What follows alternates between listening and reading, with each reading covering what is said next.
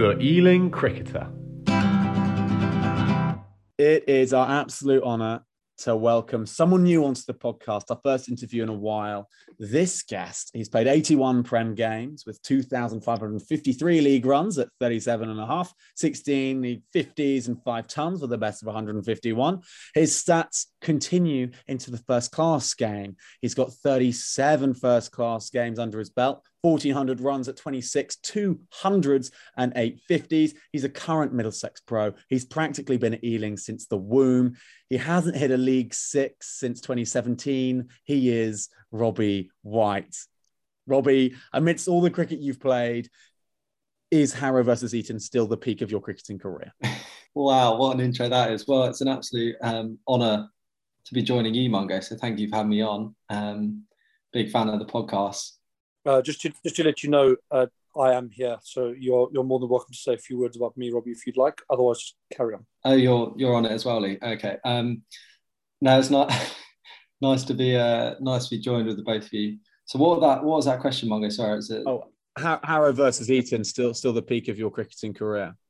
Is Harry Eton? Oh, no. Good place to start. Anyway, why, why don't we crack on? Uh, Robbie, let, we're dying. We're dying to know. Talk to us about the shoulder. What's happened? How did it happen? What's the time frame saying?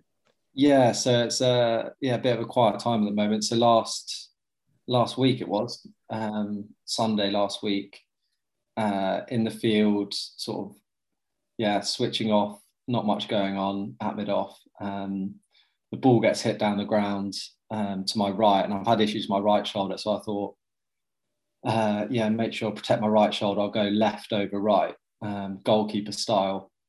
So um, achieved the goal in protecting my right shoulder, but sadly, uh, weight goes through the left shoulder and it dislocated straight away. Um, so yeah, that was a, a, painful hour of my life with my shoulder not in the right place. Um, thankfully, the uh, the staff at I think Royal Sussex A&E were very good, so shout out to them. Um, and managed to get it back in place with some uh, sort of sedative um, uh, painkillers, which are great. And so yeah, went back in and then basically done nothing for a week and sort of trying to slowly get it moving again. To hopefully play in the next sort of two or three weeks.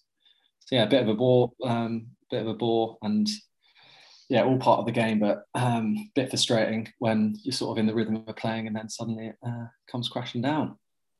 From memory, I know this is going back a, a few years. Didn't your did your brother have the same issues, shoulder problems? You know, yeah. he was always injured, never played a game. My brother had shocking shoulder issues. So he, um, yeah, his shoulder was out the first time for about seven hours. So he and then came out. I remember a, a game at Ealing. Um, I was there when his, uh, yeah, his shoulder came out. That was the, after he'd had an operation, so it came out again, which was pretty shocking. So yeah, I messaged my parents last week and said for all the great things you've given David and I over the years. Shoulder stability and strength is not one of them. So yeah, we've been unlucky. How are your mom and dad's shoulders? They're okay. My mom and dad's shoulders are fine. I don't know. Maybe it skipped a generation or something. Um, yeah, it's uh, it's not been great for David and I. Um, lucky we don't play, you know, sports that are related to throwing and um, yeah overarm activity and diving on the ground. So yeah picked the wrong one there i think. Why don't we touch on on injuries more broadly? And in and in the professional game is, is that in your experience you think that the toughest aspect of, of professional sport? Yeah i think it, it definitely is one of them. Um, i mean I, I, was speaking to another guy a couple of us on the uh, subs bench at middlesex at the moment who are out with injuries. We were there watching on thursday and we were talking about it. You you almost feel like completely worthless really because you're the one thing you're supposed to be doing that you get paid for you literally can't do. So it's quite a difficult um, process to deal with mentally. Um, i mean i'm lucky that it's only a sort of short injury and I'm, i can still do um, you know some form of exercise and stuff like that but i think it's definitely one of the biggest challenges that all of us face. And you know some of the bowlers who get stress fractures and things like that you know they're out for six eight months. Um, so yeah, it's uh, it's something that you know is, is part of what we do. So you've got to sort of find coping mechanisms, but it's uh, it's not enjoyable. Um, and yeah, you've got to sort of get other things going on in your life almost to try and get you through it. So you're not sort of sat at home just looking at the scorecards thinking, uh, thinking you're you're useless. I've just had a thought, Mungo, and you'll probably agree. I mean, we are very good at this podcast, but we don't get paid for it. No, we don't. No, we don't. I mean, this is this is a this is a mission of love. Well, you have to think of the fans though, Lee. Like the number of people that would have been going down to the game this week, just waiting to see Robbie glide them all down to third man, and yeah. he's deprived all of them of that. I think it's more of a backward point, like myself. third man, backward point. backward point. Like apparently the attendance was much higher for the last game, which was weird. I don't know what happened. Must have been the weather. Yeah. Well, let, us take it back, Robs. Now, now to your youth. That you joined Ealing early, early, early. Yeah, but basically as early as I can remember, probably from about six, six years old, I reckon. And so, what age did you start playing? Start playing the senior stuff then? Oh, I didn't start playing senior stuff till I was probably 12, 13, I reckon. I love how you make it sound like that's a late. didn't start playing till I was four. um, six years of my cricket life with not playing men's sport. It was bizarre those first six, but yeah, yeah, I had to wait, wait my, uh, wait my time to to play in that. But I mean, yeah, I mean, my early memories from Ealing were the the core, the summer courses. Really, that was, um, you know, and I think I know Lee Lee is on this podcast, so I, I probably should mention him. But um, yeah, Lee and uh, you know, Holty and Wello, those guys who ran those courses had a huge um, influence on a lot of players of my sort of um, age group and was why there were so many good players who came through that that system. Um, I remember Friday nights with uh, June and um, Mervyn Mansell, um, and the, the colt setup was such a, a, great place for yeah young people to be around. And we had a lot of friends there. And Friday nights we used to come and play, and then the, the parents would be in the bar drinking, and we sort of just run around. Um, yeah, just doing all sorts of stuff. But it was it was a great place to be as a young um, as a youngster, and yeah, all my sort of young first memories in cricket were based around Ealing, really. Lee, throwing over to you as, as someone that was coaching at that time, how how early were you guys aware that you had a pretty good crop of young players coming through? Or, was by the time you were doing that, were you already seeing the fruits of that labour in the first team? That must have been during the time when we were being very successful, I imagine. Yeah, it was. You could always you could always tell who the players were that that, that might. And I use the word might because to actually make it is, is very very very difficult. Um, and Robbie will probably will probably say that. And you do you do see from a very young age, you know, probably around the the eight to twelve mark, where that's you know the progression sort of really does kick on, and you you, you can there'll be one or two, and we're a massive club as, as Robbie would, would, say as well. There would only be one, two, maximum three that potentially out of a, out of a, out of a whole age group, and I'm talking between under eight and under twelve, that potentially could go on a, and make it. But it, it, the hardest thing was is that the the coaching is done in just such a mass scale. Um, that maybe I'll, I'll, fire this question, Robbie. What what what sort of changed for you from that under ten, under twelve stage, where you then sort of kicked on it? Did you did you get into the county stuff early, or how did it, how did become? How did, how did you know you would become a, a professional cricketer, and when?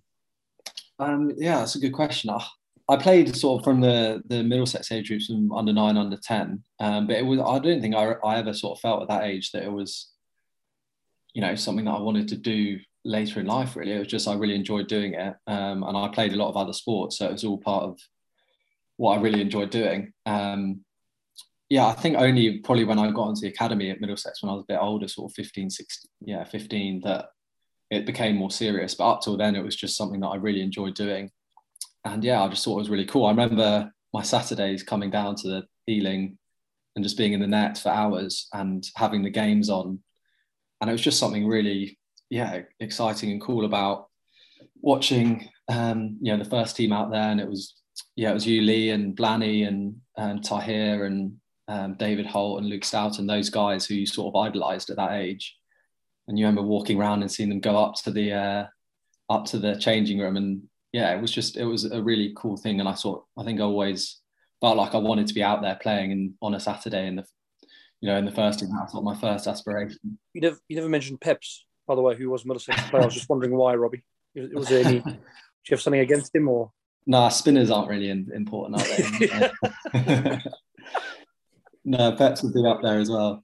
Well, it's such an amazing team that you know was sort of at the club when I was growing up, um, and it was sort of Ealing was the you know the pinnacle of, of club cricket. So I think that was definitely a part of why I wanted to to you know play for the senior team and and work hard so that I could sort of try and you know play out there. That was always such a big goal to be in the change room upstairs and to play in the middle at, at Ealing.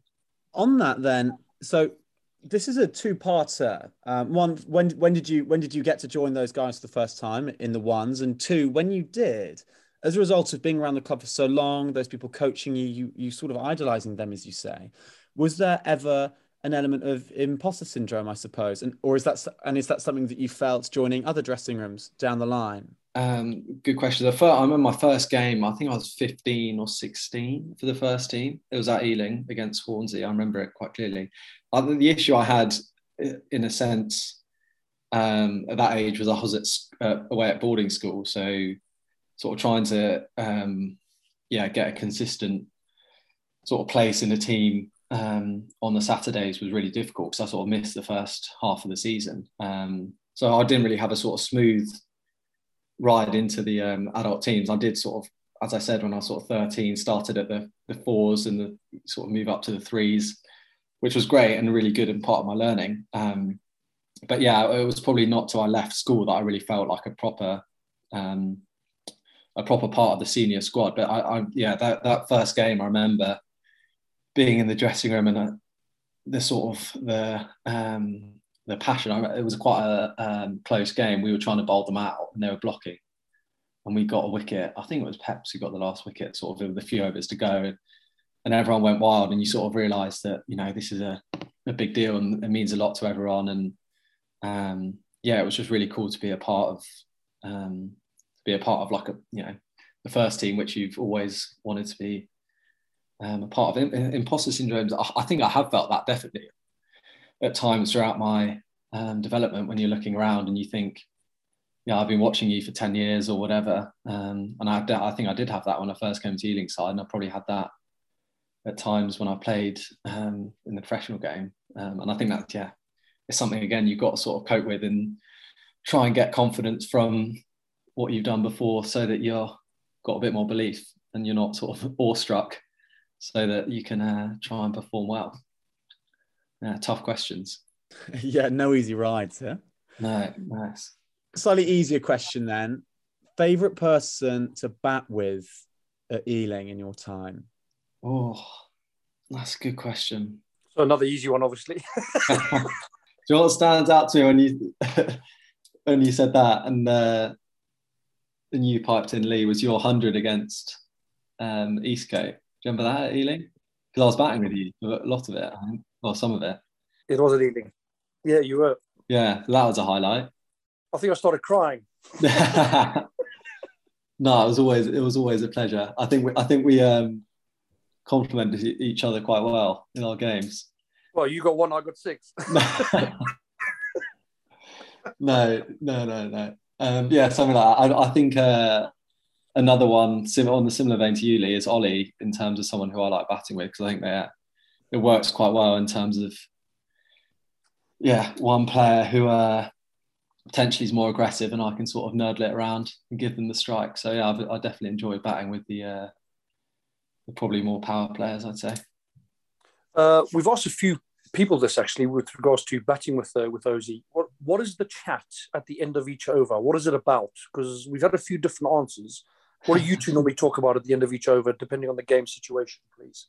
I don't think the chat could have anything less to do with the game in hand.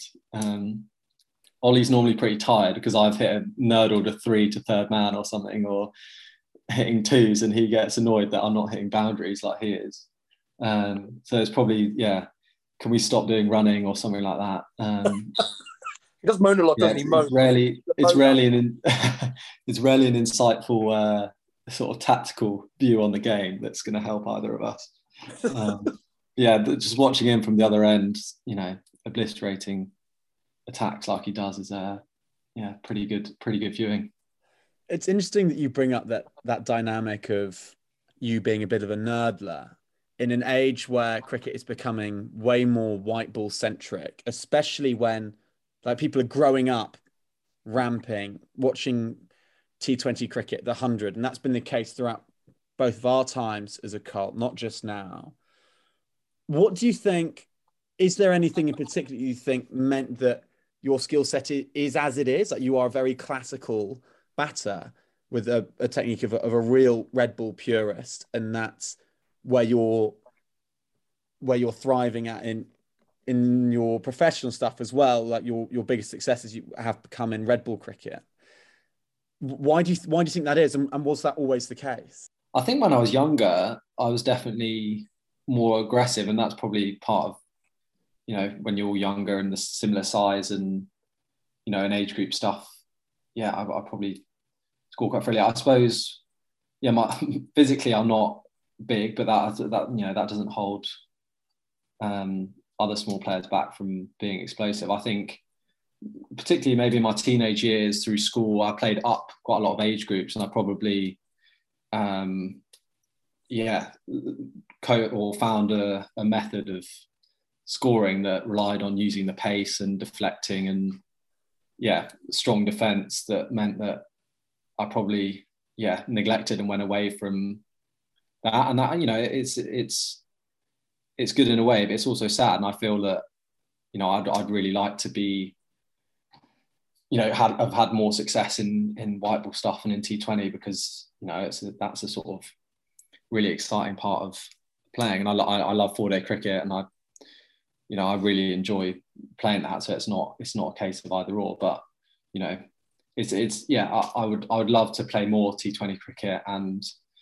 you know, I've, I've, worked, I've continued to work hard at that side of my game. There's probably some catching up to do, as you say, from some of the young players who have been doing it for the last 10 years when in the sort of key parts of their development. And I probably missed out on that, um, which is, yeah, which is a shame. But yeah, maybe cricket's going more into specialising in, you know, red ball and white ball, and that might come in um, more and more as a, as a sort of, um, you know, players sort of find what they're good at and stick to it. So it's a tough thing. To, yeah, it's a tough thing to answer. But I think I'd like I'd like you as a, as a professional player, you want to be playing all the games you can. So I'd love to be able to play more T20 and white ball stuff if, if possible. We will be forwarding this segment of you straight onto Middlesex just as a affirmation of your intent as well. Don't worry, we'll, we'll, we'll get that through for you. I'm sure that that'll do it. Yeah, that... with, with our links and our influence. Uh, yeah, hundred and the IPL. I'd hope from yeah, from I think so. Podcast. I think so. I think so. yeah, that'd be nice.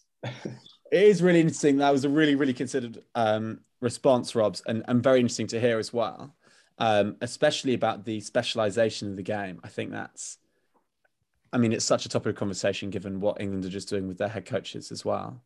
Well, I mean, obviously, as as as the best batter on the pod at the moment, um, Mungo, you, you can give us a bit of an insight into how your game is developing quickly. Well, hey, I've I've always said the same things regarding batting. It's just as simple as you know, playing the ball late under your eyes and, and hitting it back where it came from. And if that isn't where the ball's bowled, yeah, you just adapt and improvise. It just comes down to pure talent. So some people don't have it, I suppose. Um, I, I, don't see Robbie taking any notes though. He's just sitting there staring at us. So the players like you, Mungo, it doesn't matter what format, does it? You know, the the best players the best players adapt. They thrive under the harshest conditions, and it's all instinct. Yeah, no, I'll uh, I look forward to watching you in the coming weeks, Mungo.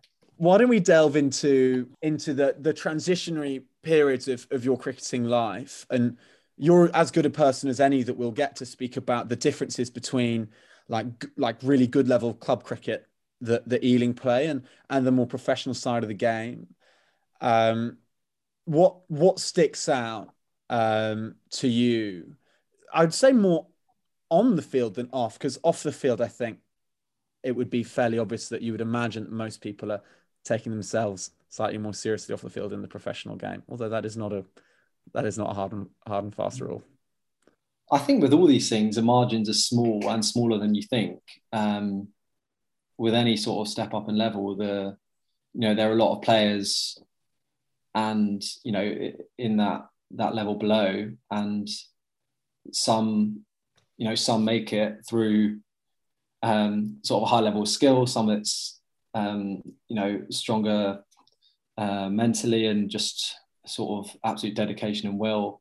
Um, yeah, so there there are a number of different factors. I mean, um, yeah, I was thinking probably related to this. Um, we were talking about Ben Compton the other day, who um, you know played club cricket for the last probably five years, four or five years, um, and probably some would have you know potentially um, thought that he was wasting his time or thought that he was trying too long, and now you know he's stuck at it and and he's it's come good late for him and he's flying. So I think there are many different ways for people to um, get into the game. Um, but yeah, there's no there's no real sort of obvious answer or silver bullet. I'd say. Um, I think obviously as you go up, the the pace increases, the level of intensity, the consistency. Those are all things that I suppose a natural whatever step up you take from um, yeah whatever level to whatever level. Um, but I think yeah probably what's the most important thing is uh, particularly with cricket is the mental side of it, dealing with setbacks, resilience, um, and that sort of determination to keep keep pushing through um, and to try and get where you want to get to. I'd say. So you're you're basically saying that Jack Shepherd can still make it. Jack Shepherd is yeah he's not done. I'd say there's there's a there's life left in his um, heavy length away swing um, to the right hand bat for sure. Robs, let, touching on resilience, you're, I mean, it's been a tough time for Middlesex as a as a side for a few years, and the few that you've been coming into the side. Um, and I think you'd probably say yourself that, I mean, you you scored so you've scored so many second team runs in your life, but runs came pretty. They were pretty hard to come by a few early on in the county championship, as they have been for red ball batters across the country for the last few years. Average has been way, way, way down on on years in the early 2000s and stuff. That must have taken a lot of mental strength to keep to keep pushing, keep going away and working at that to have the year that you then had last year. Yeah, I think I mean you you've sugarcoated that quite nicely, Mungo. Um, yeah, you you're quite polite there. It's it was really tough, and I think, um, yeah, I've had a lot of frustration in yeah, feeling that I was playing well and I was ready and having sort of quite a few goes here and there and and not doing well. And um, you know, as a batsman, it's quite clear.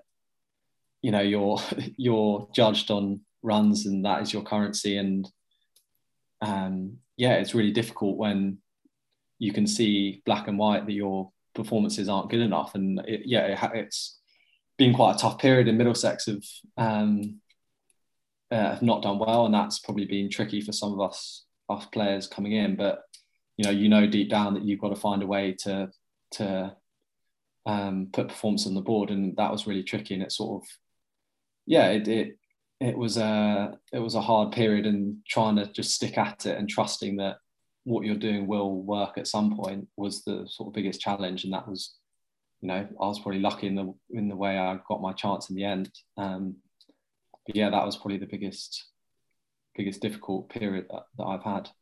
I was having to think about this earlier, actually, um, when I was coming up with the question about about injuries and that being the toughest aspect of professional sport. You mentioned the mental side of things. Do you think, and cricket, I think, is meant to have the worst um, rate of uh, athletes suffering from mental health. Do you think that there's an aspect of the fact that it is so easily accessible to people just because it, it is in black and white. As you say, your currency is so obvious for everyone to see it. You can't watch a game of football. Let's, let's say you don't watch a game of football and it's hard to then say, oh, the left back's rubbish. But you cannot watch a game of cricket, check the scorecards, oh, he got three off 12, can't do it. And that you can be anyone and see that. Do you think, I don't know whether whether you think there's anything in that in, in that being something that that adds extra pressure on cricket as a sport? Yeah, I think it does for sure. And I think as batsmen, yeah, the, the, most difficult challenge is dealing with low scores because you get low scores a lot more than you get good scores. So, um, yeah, that that 100%. And you know, the stats nature of cricket means that um, people are probably far more self-aware and self-critical and thinking about what other people would think of their stats and you know other players talking about other player stats. So it's it is very much talked about in the game, and I think we see and we speak to each other um, as as you know as mates who play together in the team, and a lot of you know a lot of the guys find it difficult and have times where they are really low. Um, so yeah, it's about helping each other out and trying to um, you know trust what you're doing as i said before to that, that you will come through the other side and it will come good at some point. So going off going off that then last year average of average 35 in the championship which is cracking. Got that 100 that you've been waiting so long for. Was was it were you just feeling good or was there was there something more perhaps technical that you you felt like you worked at and so got real satisfaction from from that coming good? Um, yeah, again, that's a good question. I mean, the year before 2020, I basically thought that potentially my career would be over. Um, so it was looking like it was obviously the COVID year, and my contract was up, um, and they were sort of yeah not saying much, and then it was looking like I was going to be in in strife really, um, and then I ended up getting a chance for a COVID break and then um, managed to get a score and got that new contract. And I think that coming into the next season and sort of starting and having a place in the team, yeah, just uh, maybe I had the confidence um, and a, a, consistent place in the side that I hadn't really had before. And then once you get a couple of scores, then you're turning up, you know, you're turning up knowing you're playing and you're not worried about whether you're playing or what you're doing. And then you know that mixing season you have a bad game and you're not that worried because you know you're still going to play the next game and then you get you know a time where things are easier and you get runs and yeah so it's just sort of stemmed from a um, having a, a, sort of consistent role in the side and yeah I just really enjoyed um, you know the tough situations that we were in and trying to help the team and um, you know battling hard and it, it was still a tough year so it was nice to get some runs, but it was uh, it was not a great um, feeling in the in the camp because we were struggling still. Um, so yeah, that's been really nice going into this year. That the, the sort of feeling and the results have been better. Yeah, if that answers your question, it's quite a long-winded answer. You've never really had that feeling, Mungo, have you? Just straight in the team. Yeah, it's not only that straight in the team, but also I'm I'm very different to to Robbie in terms of how I respect my runs. I mean, he says that you know feeling the camp was down, his runs, yeah, blah blah, but team wasn't doing great. Runs in a losing cause. There's always something to be said for going back in the changing room and saying, I did my bit. I did my runs. We didn't lose this because of what I just did. Although saying that I did recently hole out with with five to win and four balls left. So I mean it can happen to anyone, I guess, if yeah, the good thing about you, Mungo, as well, is you found your consistent role in the side at number 11 over the last few years, which has been really good for sort of continuity in your game. Um, just you know finding that that role as a number eleven um, suited you really well, hasn't it? Absolutely, absolutely. And as you say, consistency of batting number 11 is, and there is consistency in batting below the captain because no matter how well you do, you will never have done well enough. Um, I'm firmly of the belief that if I, that that that was going to continue into this year. But um, Christian has has relented, I think, because of his injury troubles. But when he gets back to full fitness, I can't wait to be back down at number eleven where I feel most comfortable. Robbie, in anticipation of this interview, it was only right that we got a couple of questions from some of your adoring fans. In this episode of the Ealing Cricketer, we thought that instead of doing our usual Ask ECC, we would do hashtag Ask Robbie. And we've had we had thousands upon thousands of messages, but three really, really stood out. Um, the first one is from it's from a it's from a cricketer that's just come over from Ireland, uh, called Bobby Gamble, and his question has come with a photo. Uh, the, quest- the photo in question uh, is of Robbie fulfilling some Middlesex media duties and helping out what, what appears to be uh, a school cricketing initiative. Um, in the photo, crashing the ball through the covers for four is Boris Johnson. Uh, Bobby's question is this uh, Does Boris shout, don't bowl there, after crashing go through the covers for four?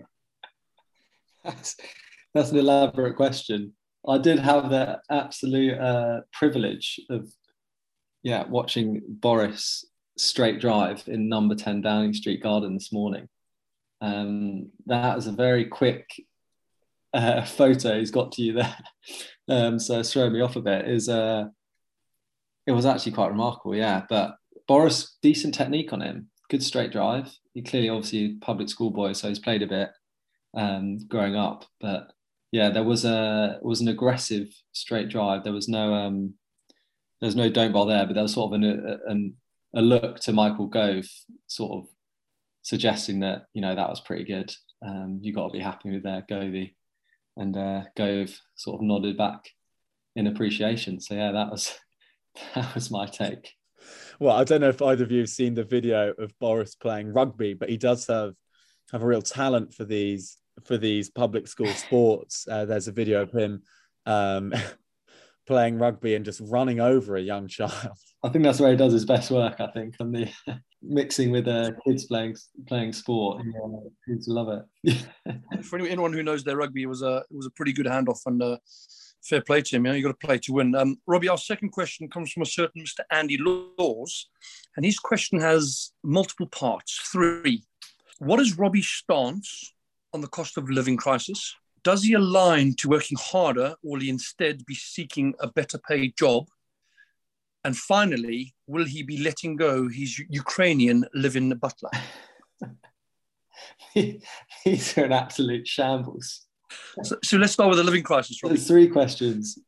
The cost of living crisis. Well, the cost of living crisis is um, you know, a very serious issue. We've uh, we've resorted to turning off our boiler entirely um, until we're actually going to use the hot water um, for a shower or um, or the washing up. So we're um, using some austerity measures in our house to. Yeah, annoying. I've put on the light for this um, for this uh, interview podcast, so it's uh, that's cost me a few quid. So that's a bit annoying. But yeah, we've. Um, we're sorry for taking up some of your bandwidth yeah, as well on the Wi-Fi, also, and we do really appreciate yeah, it's, it. Um, it's kind, yeah. So yeah, there's uh, I'm sure lots of people will be um, doing the same, trying to cut down on energy. So it's obviously a, a serious issue. Um, yeah, got to find a way. The, t- the TV's um, off completely, not on standby. Um, so yeah, it's just sort of finding ways um, to get by. Um, so yeah, I hope that's a really insightful answer. I'm sure Boris will be listening in. Um, maybe get that out to the, uh, newspapers or something. But yeah, what was the second part of that? And hope and hopefully Andy, and hopefully Andy. And are you going to work harder, Robbie, or, or simply just find a, a better paid job? well, currently I'm doing absolutely nothing, so I probably could. I could probably uh, find about three other jobs.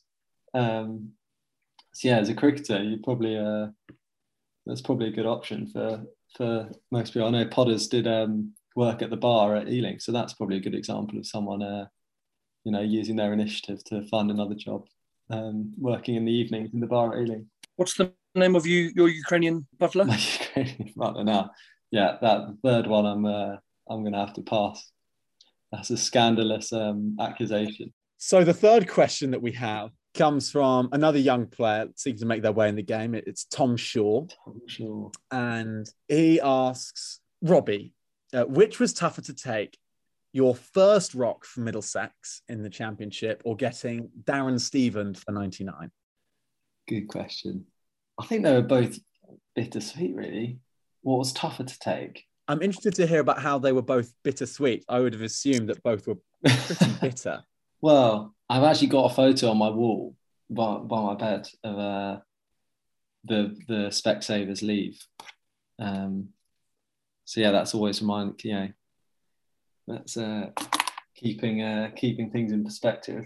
But that was that was good fun. I mean, it was a it was a great it was a great photo that I think I'll cherish. Um, yeah, for a long time. I think the 99 was bittersweet because I I was glad that I got a chance and I got runs, and that was quite important at that time for me.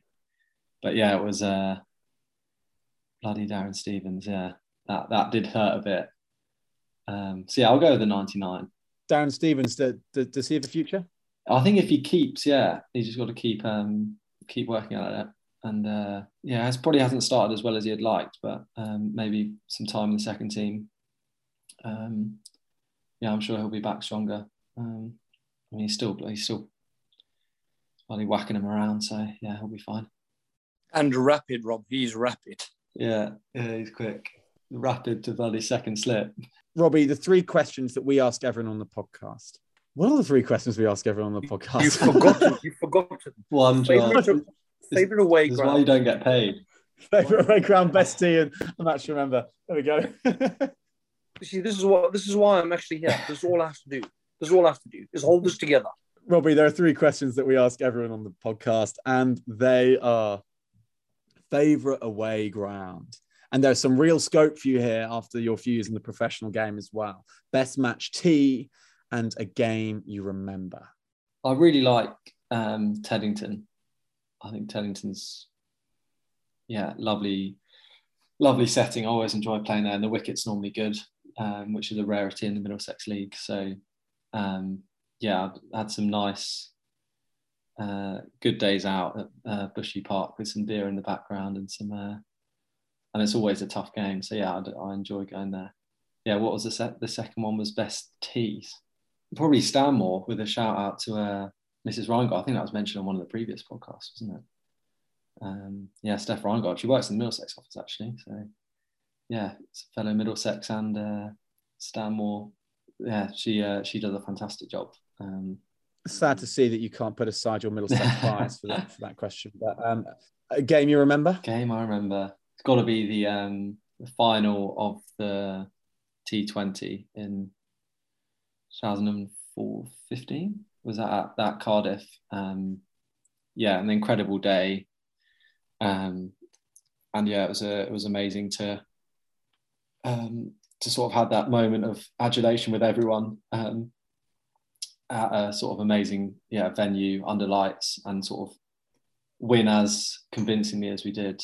Um, yeah, that was that was a really memorable memorable day, which we yeah shared together, and I think that was a fantastic memory.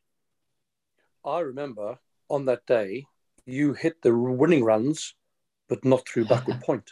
Yeah, I think it was a good wicket that day, wasn't it? I think there were there might have been a couple there might have been a couple in front. Yeah, got through nicely. I think it was a like a little little half scoop, wasn't it? Yeah, some sort of um, probably some uh, ungainly heave on the leg side, and yeah, Pepsi threw his gloves in the air. I always always remember that. There's a good video of that actually on uh, on YouTube at the end. I think you start jumping up and down, and then he just walks down the wicket and Yeah. starts throwing everything everywhere. Yeah, that was fantastic. It was a It great was day, brilliant. really, wasn't it? Brilliant. Such a good day. Such a, such great memories. So good. Robbie, absolutely wonderful to have you. And uh, we've we've come to the end, but from what it sounds like, we'll be we'll be seeing you very shortly. So go well until then, and can't wait to have you down at Corfton Road very soon. Thank you very much. It's great to be uh, to be with you two. It's a absolute joy and yeah, privilege to be uh, on the pod. And yeah, look forward to seeing you down at the club soon. Obviously, from the pod and all at ECC and the community, we wish you all the very best with your uh, a speedy recovery, Rob. And the uh, the sooner you get back out uh, onto those 22 yards, it'll just be better for the game and for everybody in, involved in uh, in Middlesex and at Ealing as well. So we uh, yeah we can't wait to have you back. And uh, yeah, keep going, sunshine. We love you. Thank lots. you. Very kind. Love you too. The Ealing Cricketer.